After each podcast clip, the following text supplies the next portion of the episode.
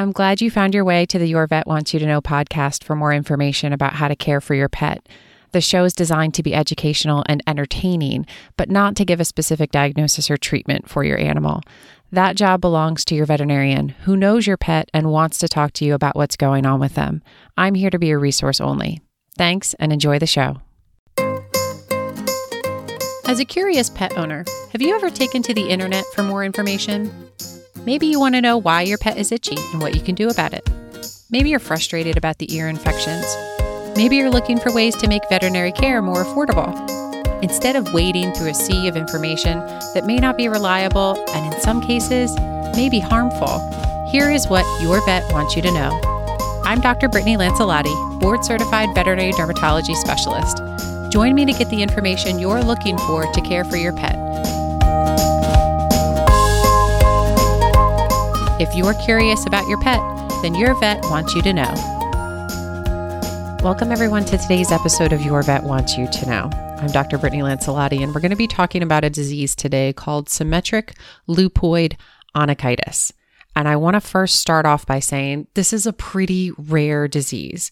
But as a veterinary dermatologist, it's one that I see often enough that I'd like to be able to educate pet owners of dogs who do have this condition.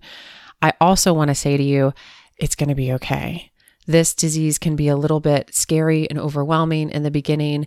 And once you have a better understanding of what it is that's actually happening and the knowledge that there is a way to treat this disease, I think you're going to feel better about moving forward. If you're a visual learner and you want to see what's happening and what I'm talking about, there are pictures and videos related to claw disease on the website, yourvetwantsyouto know.com.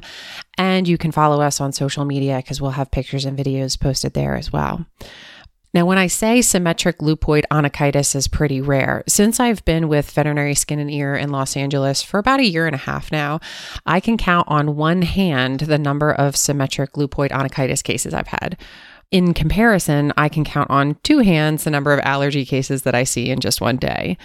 Recently, I was seeing two symmetric lupoid onychitis cases at the same time, which I'll refer to as slow from this point forward because even I can't say symmetric lupoid onychitis more than just a few times without tripping over my tongue. One of these slow patients was a new consult who had just started having signs, and the other was a case that I'd been managing for a little over six months it was really cool for me to see the stark difference between the two pets because Olive, who I've been helping since she was diagnosed around six months ago, was in just as bad shape as Skyly, the dog that I was seeing for the very first time that day. Olive is completely in remission, but it was a journey to get there. Olive's owners first started noticing Olive lick her paws a little bit more than usual. And even though she is a young, energetic Australian cattle dog, she damaged more than one claw while running around within the space of about two weeks.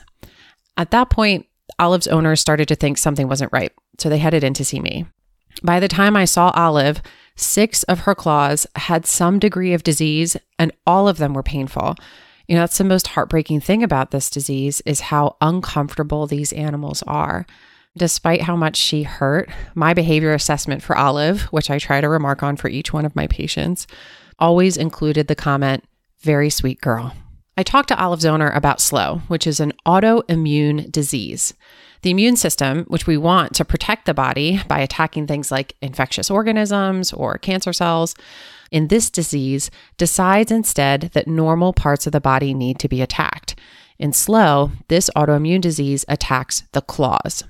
There can be certain triggers for that autoimmune attack to start to begin.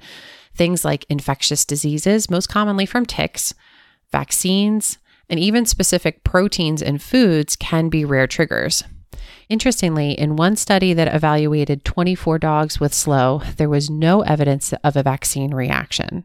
Now, Olive's owner and I went through her history, and she had been vaccinated for a few common infectious diseases here in Los Angeles within the time frame where I might have suspected that was a trigger for SLOW.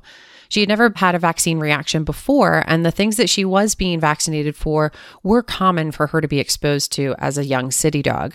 Moving forward, Olive's family and her family vet have a discussion of the risk benefit ratio for each vaccine they're choosing based on her rare autoimmune disease and the risk of her being exposed to the things they wanted to vaccinate her for.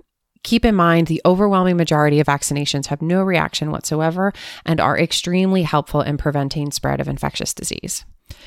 Now, during Olive's first visit with me, a few of her claws were so badly damaged that she needed to be sedated and given pain medication for me to remove the claws comfortably instead of allowing them to be ripped off because eventually they were so badly damaged they were going to come off anyway.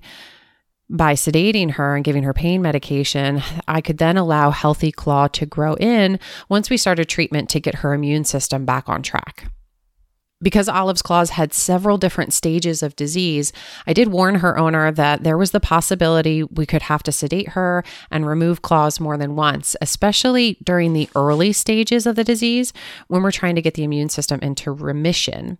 Sure enough, about three weeks later, the rest of the claws that had been damaged but hadn't quite separated away from the toe when I first saw her were bad enough that they needed to come off too between the claws that she lost before Olive came to see me and the claws that we removed with the help of sedation and pain medication, there was a total of 15 severely diseased claws that came off. Let's talk about the medications we use for the treatment of this disease. Typically, vets will reach for a combination of treatments that relieve pain, decrease swelling, suppress the immune system, and get rid of secondary infection. There are a wide range of treatments for slow. Some of the medications can be used by themselves, some need to be used in combination with other medications. Some are used for a brief period of time at the beginning of treatment, some are used for a longer period of time to keep an animal's immune system in remission. Every animal with this disease is different. And of the patients that I've treated over the years, no two of them have responded to exactly the same drug combination. And this is where I remind you have a relationship with a veterinarian so that you can discuss what drug or drugs are right for your pet. Telling your veterinarian every medication your dog is taking is important to help minimize risks of complications from interactions between medications as well as to monitor risks associated with specific drugs that may require things like blood work to check on. Because there's a significant amount of damage at the claw fold, and because the underlying skin in these claws is exposed, a lot of times these animals can develop secondary infection with bacteria or yeast or a combination of the two while the claws are starting to heal. Sometimes veterinarians will reach for certain medications that treat infection, like antibiotics or antifungal medications.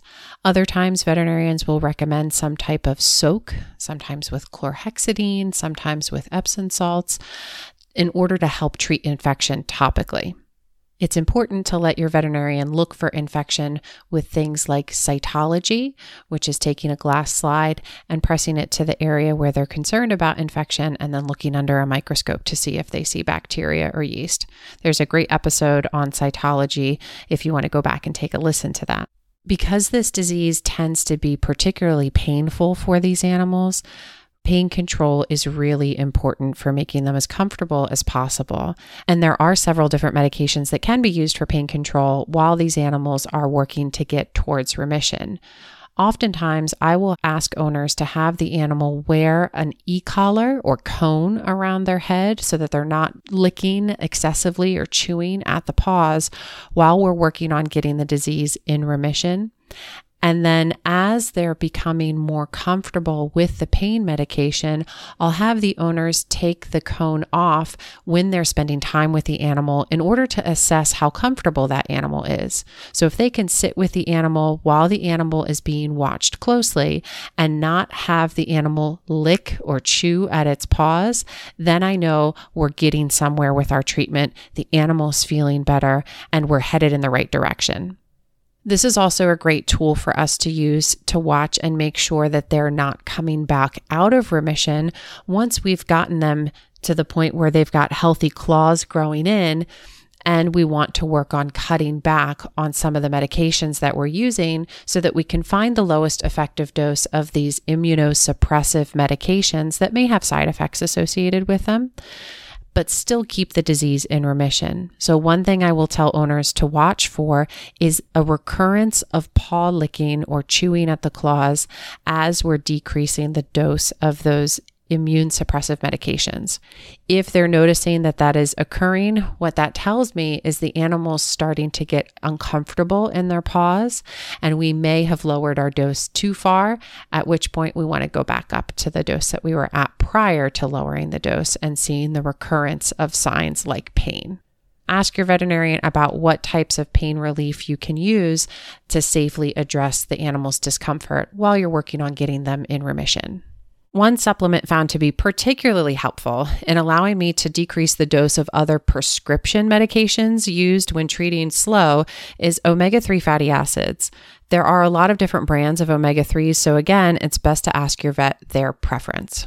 We had to make some adjustments to Olive's medications along the way, but since she has been in remission and we are working on decreasing her medications, she has not lost any additional claws.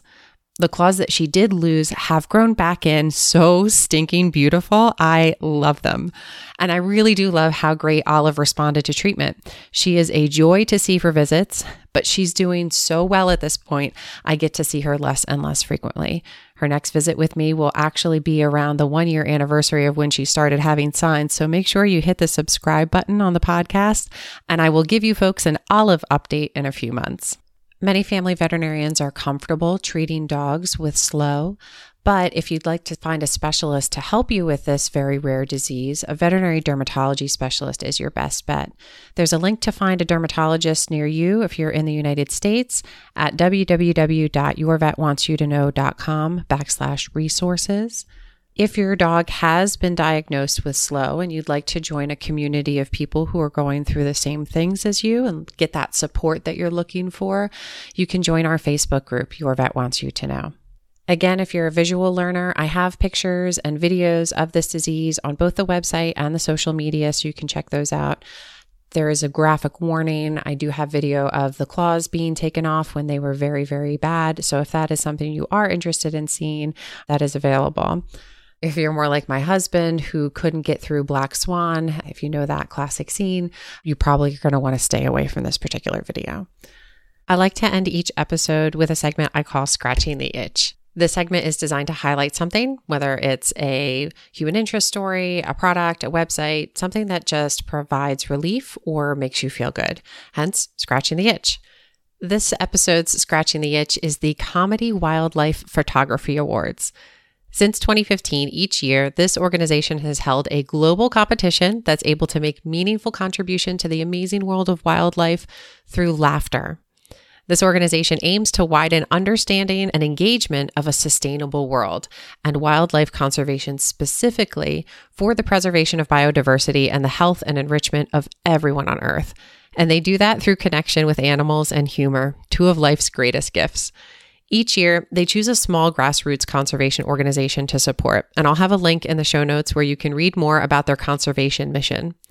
The link to view this year's winners will be posted in the show notes as well, whenever you'd like to laugh or admire some amazing wildlife photography. Thanks for joining me on the show today. I look forward to your next visit with Your Vet Wants You to Know.